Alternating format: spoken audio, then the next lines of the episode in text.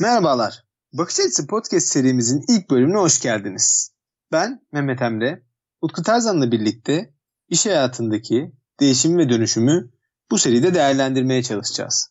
Bir anlamda da bu dönüşümün getirdiği fırsat ve avantajları senin Mehmet pazarlama alanından benimse bilgi teknolojisi alanından gelen bakış açılarımız ile nasıl yakalarız onu konuşacağız. İlk bölümümüzün konusu kurum içi girişimcilik. Şimdi işletme dediğimiz oluşum aslında yaşayan bir organizma ve ortaya koyduğu vizyona ulaşabilmesi içinse bazı ihtiyaçları var. Bunu biliyoruz. Artık bu ihtiyaçları karşılamak için dünden de daha hızlı olmak zorunda.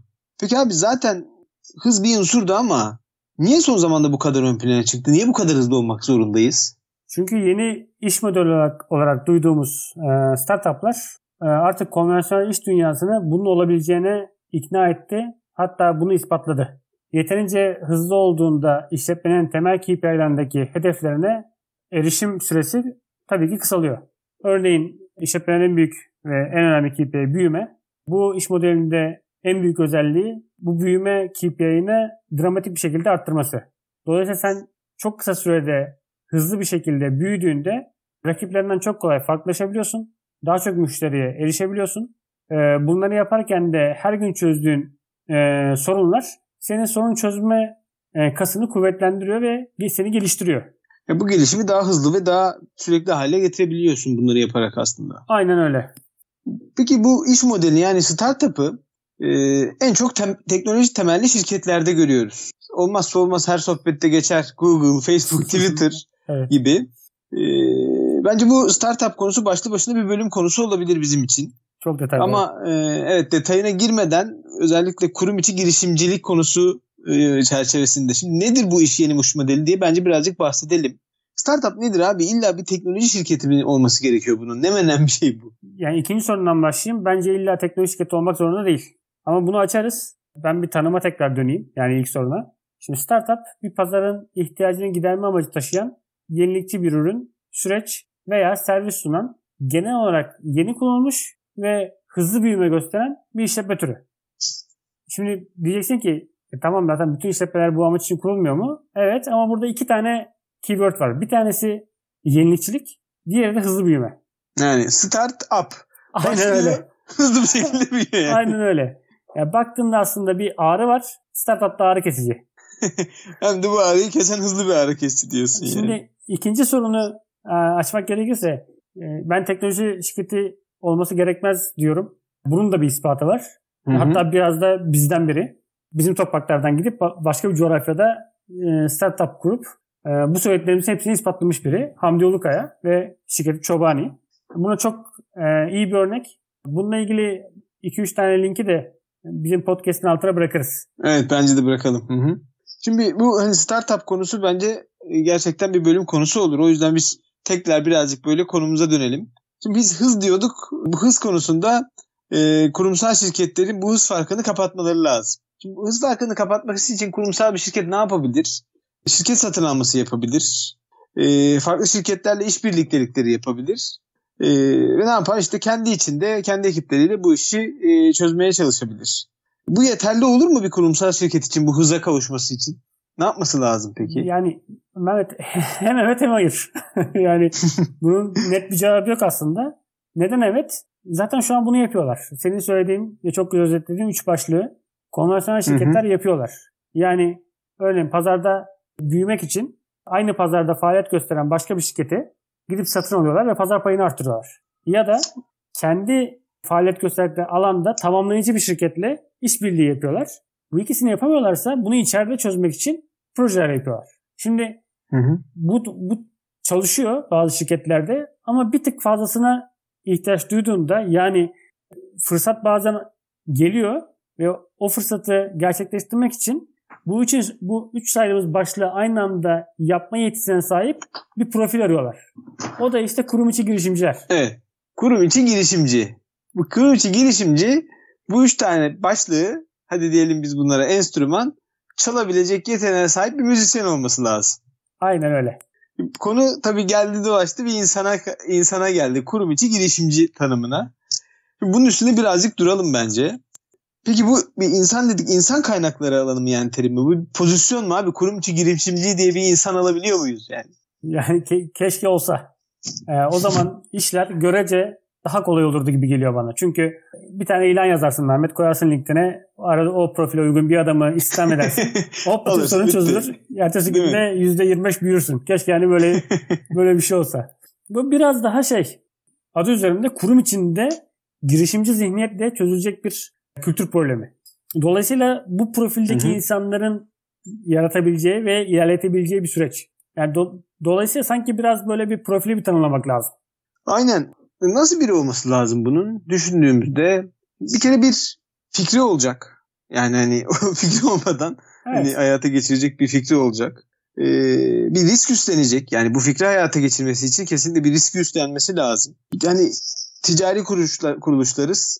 Girişimci yaklaşımıyla karlı bir ürüne dönüştürmesi lazım. Yani sorumluluğu al- aldığı alanı karlı bir bakış açısıyla bakması lazım. Bir de sanki bana şey gibi geliyor yani testler yapacak, fikrini sağlam bir iş modeline dönüştürecek ve bunu hayata geçirmek için önüne çıkan her türlü zorluğu yenecek. Yani bu fikrinin lideri olacak, kendi fikrinin lideri olacak ve bununla savaşacak. Evet. Değil mi? Yani birazcık böyle bir profil. Evet yani çok güzel özetledin. Hatta başlıkları açalım. Yani bir kere fikir. Yani bir ortada bir fikir olacak. Bu fikir normal bir girişimci nasıl pazardaki problemi çözüyorsa kurum içi girişimcinin fikri de o kurumun bir problemini çözecek. Ve bunun çıktısı yine ürün, servis ya da bir süreç iyileştirme olacak. Aynen. Fik- Fikir bir kere bu olması lazım. Yoksa şey de fikir. Ya yemekhaneye boyayalım, iki tane tablo asalım bu da bir fikir. Ama daha çok bu finansal artı yazacak bir fikirden bahsediyoruz. Dediğim gibi yeni bir süreç ya da düzeltiyorum yeni bir e, ürün ya da servis olmayabilir bu. Ama içeride öyle Hı hı. bir süreci düş- e, düzeltirsin ki yapacağın hı. girişimle Hı hı. e, şirketin finansallarında bir verimlilikle artı yazar. Yani sen oradan bir tasarruf sağlarsın ve bu da artıya dönüşür. Hı hı. Yani bu fikrine birazcık böyle aşık olması lazım. Bunu bir hayata geçirmek için tutkulu olması çok, lazım. çok iyi yakaladın. Yani kesinlikle bu zaten aşkla yapılacak bir iş. Yani girişimci kafası dedin ya sen az önce. Çok Hı hı. güzel söyledin. Bu girişimci yaklaşım bunu gerektiriyor. Yani saat 5 oldu. Ben çıkayım gideyim değil. Yani bu bunu hakikaten sarılarak yapım, yapması gereken bir süreç. Hı hı. Ya böyle de söyleyince sanki yani e, şöyle düşünülebilir yani sanki insanlar. Bu bir tanımlı bir departman var abi bunun için. İş geliştirme departmanı diye bir departman var. İş geliştirme departmanı değil mi bu? Hani sor- soruya, dön- soruya, e, soruya döndürürsem konuyu. Ya işte soru bu soru tam buysa ya zaten bu iş geliştirme departmanı işi değil mi abi? İşte soru.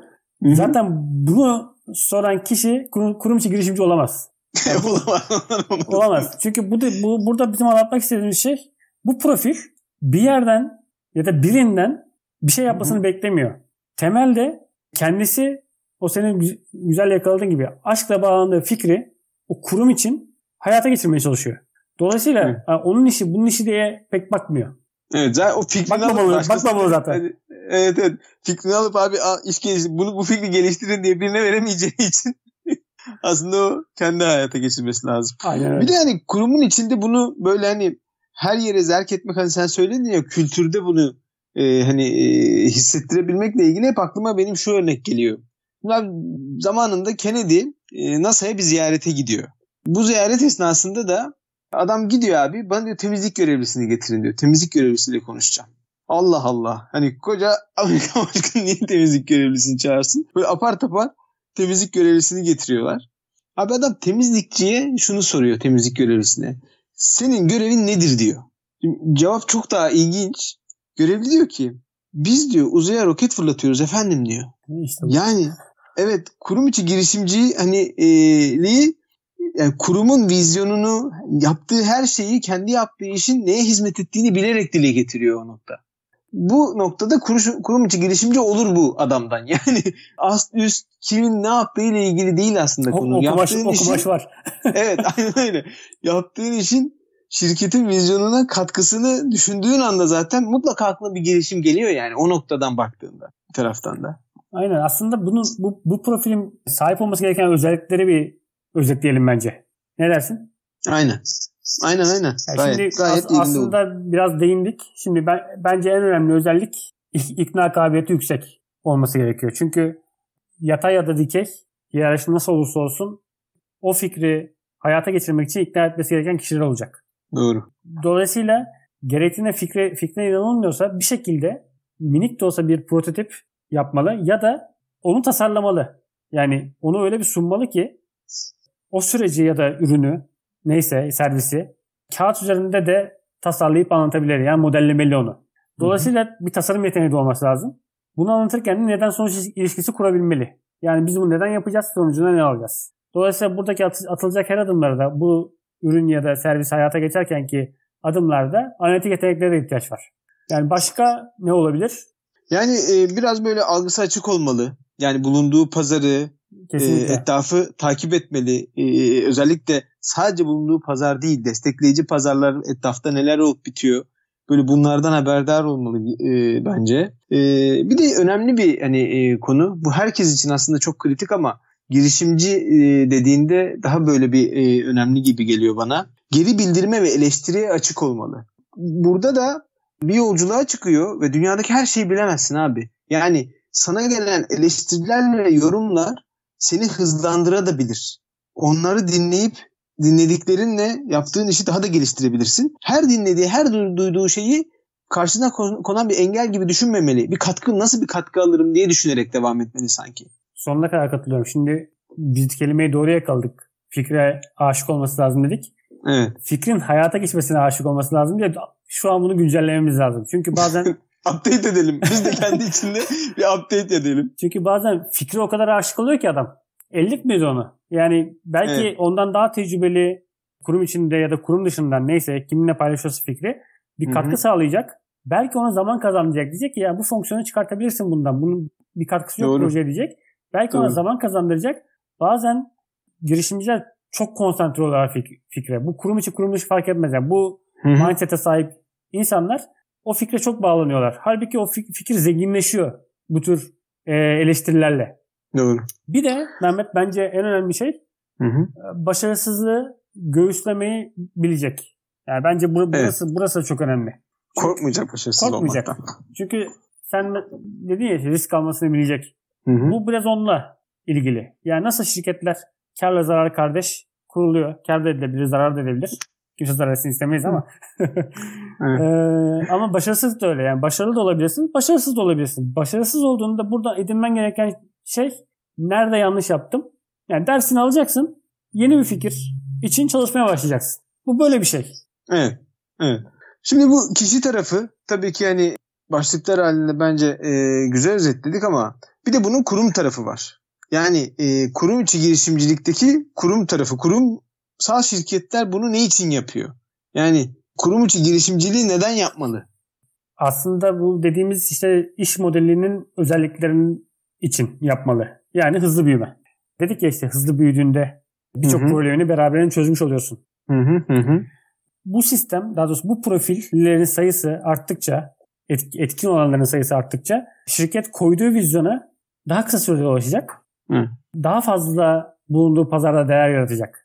Peki sence bu kurumsal şirketler bunun için neler yapmaya başladılar? Ne yapıyorlar? Kurum içi girişimci programları oluşturmaya başladılar. Ee, eminim sen de e, aşinasındır, duymuşsundur. E, çok başarılı olanları var. Evet. Benim duyduğum, yakından da gördüğüm e, çok fazla e, kurum içi girişimci program Hı-hı. var. Bu önemli bir şey çünkü kurum içi girişimci pro- programları ne yapıyor? Biraz onu açalım. Şimdi tamam fikrim var da ne, nerede anlatacağını bilmiyorsun. Bir de biz bazen bir bilanço dönemi içinde bazı şeyleri halletmeye çalışıyoruz. İşte hedefi sene başında veriyoruz ama fikir Haziran'da geliyor. Hayda şimdi bütçeyi yapmışsın Fikir Haziran'da geldi. Ne yapacaksın abi? Evet. Tam bunu çözmek için bu, bu tür programlar bence iyi. Yani çünkü evet, doğru, bunu, doğru bunu çok uzun tuttuğunda yani bana fikir gelsin. Ben onu değerlendireyim. İşte öbür sene yaparım dediğinde zaten tren kaçmış oluyor. Çünkü onu pazarda mutlaka birileri yapıyor. Dolayısıyla bu programları kurarken de yaşayan hayata entegre etmek lazım. Yani fikri sunmak için kanallar açacağız. Yani ilk adım bu. İkinci adım değerlendirme olması lazım. Paralelinde bence yapılabiliyorsa fazlandırarak başlanmalı. Yapılamıyorsa küçük bir prototiple en azından model denenmeli. Evet. Yani şirketler bence bunu e, çok başarılı yapan şirketler de var. Benim de şahit olduğum. E, kendi içlerinde sponsor programları gibi değerlendirip bunu Hani de başına bir sponsor koyup küçük bir alt ekiple bunu hızlı bir şekilde hayata geçirmeye çalışan. Bence bu kurumsal programlar e, gittikçe de artarak özellikle başarılı örnekleri de gördükçe artarak devam ediyor. Ama şurada bir soruya e, aklımda takılı aslında. Şimdi neden kurumsal şirkette girişimci olsun adam? Yani işin tekrar böyle girişimci tarafına dönersek neden bu e, girişimci girişimciliği üstlensin? Yani evet bu genelde çok sorulan bir soru. Aslında üçüncü adımda o. Yani bu kurum içi girişimcilik programlarının üçüncü adımında genelde bir ödül veriliyor. Bazen hı hı. bu fikri bulan e, arkadaşlar yurt dışına özellikle Silikon Vadisi'ne gönderilip hem kendine hem şirkete daha katkılı ve yararlı olsun diye eğitimlere gönderiliyor. Bence hı hı. müthiş bir deneyim bu. Ya da sunulan fikir öyle bir katma değer yaratıyor ki bu, buralardan prim veriliyor. Hı, doğru. Ama b- bence esas soru şu. Abi neden olmasın? Yani neden kurum içi girişimci olmasın?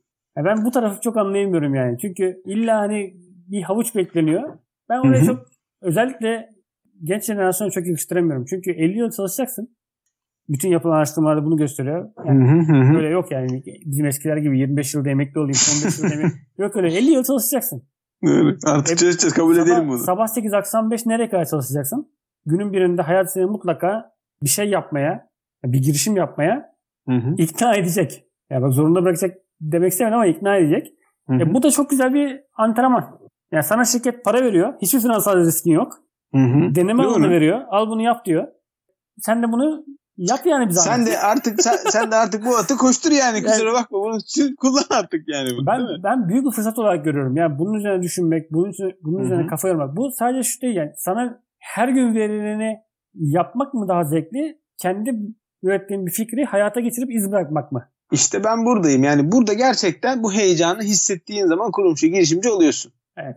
Şimdi bu kurumcu girişimcilik e, hani olmazsa olmazlarını şöyle bir hani toparlarsak bir kere bir yönetimin desteği lazım.